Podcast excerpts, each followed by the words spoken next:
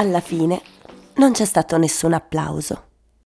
L'aereo si è specchiato nei vetri rossi di tramonto del centro direzionale e poi è atterrato leggero su Napoli senza il solito battere di mani. Soltanto un timido accenno, ma subito rientrato appena toccato a terra. Qualcuno ha dato la colpa alla bassa stagione. I passeggeri sono tutti stranieri che approfittano dei prezzi contenuti per visitare le isole e camminare in costiera. Li riconosci dai loro abiti estivi, anche se ancora non fa caldo. Li indossano come un rituale propiziatorio per i giorni che verranno. I calzoncini corti, le vesti di lino senza maniche. Nel sogno che hanno comprato, questo è il solo mondo possibile. Per loro è così che funziona. Troveranno il sole anche se non c'è. Un potere che appartiene soltanto a chi vede certi posti per la prima volta. Are you from here? mi ha chiesto prima la signora minuta che avevo accanto.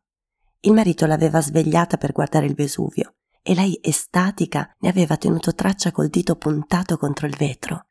Una bambina dai capelli bianchi. Are you from Naples?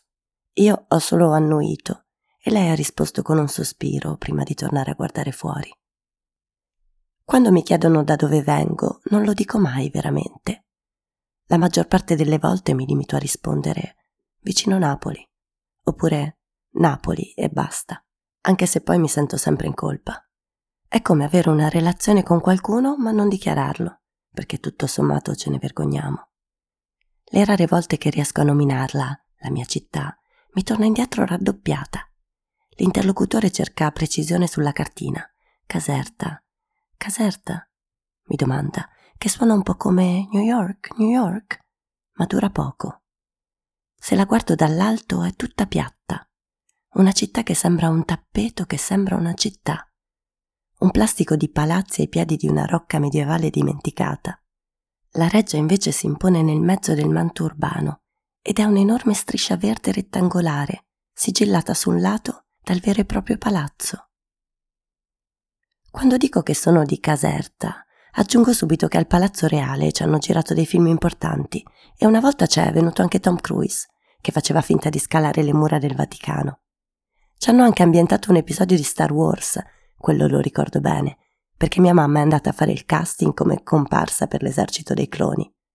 Non l'hanno presa, ma col tempo, nel racconto, la parte del casting è saltata e noi diciamo solo che la mamma ha fatto la comparsa. I figuranti comunque li avevano moltiplicati al computer e nessuno oggi potrebbe andare a controllare.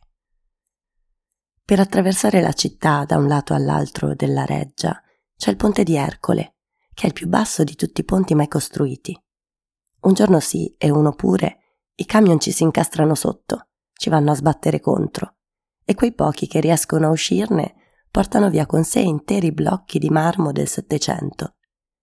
Le strisciate che si vedono quando ci passi sotto sono il segno dell'ostinazione non tanto dei veicoli, quanto del ponte stesso, che sembra sempre dover controllare, ma poi alla fine non lo fa mai. Soltanto quando il passaggio è bloccato, gli abitanti dei palazzi là intorno riescono a sentire cantare gli uccelli.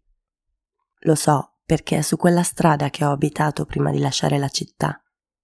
In quel pezzo di Caserta che non è ancora comune di Casa Giove e che però non è neanche il centro. Il limine.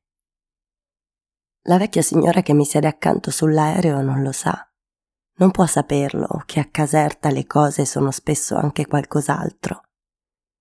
Non tanto ciò che sono in realtà, quanto quello che vorrebbero essere. E così pure le persone. I casertani dicono che sono di Napoli.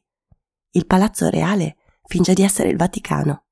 Il ponte vorrebbe essere un vero ponte, ma è solo un passaggio scavato sotto un grande giardino. Anche mia madre, maestra elementare, dice a tutti di essere stata un clone e di fatto va bene così. Non è che si fa troppo per cambiare. L'importante è dire, far sapere.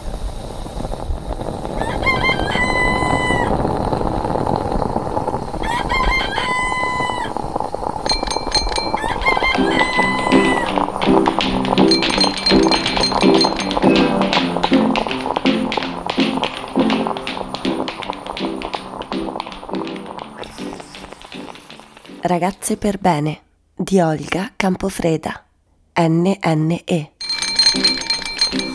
Lunedì intro.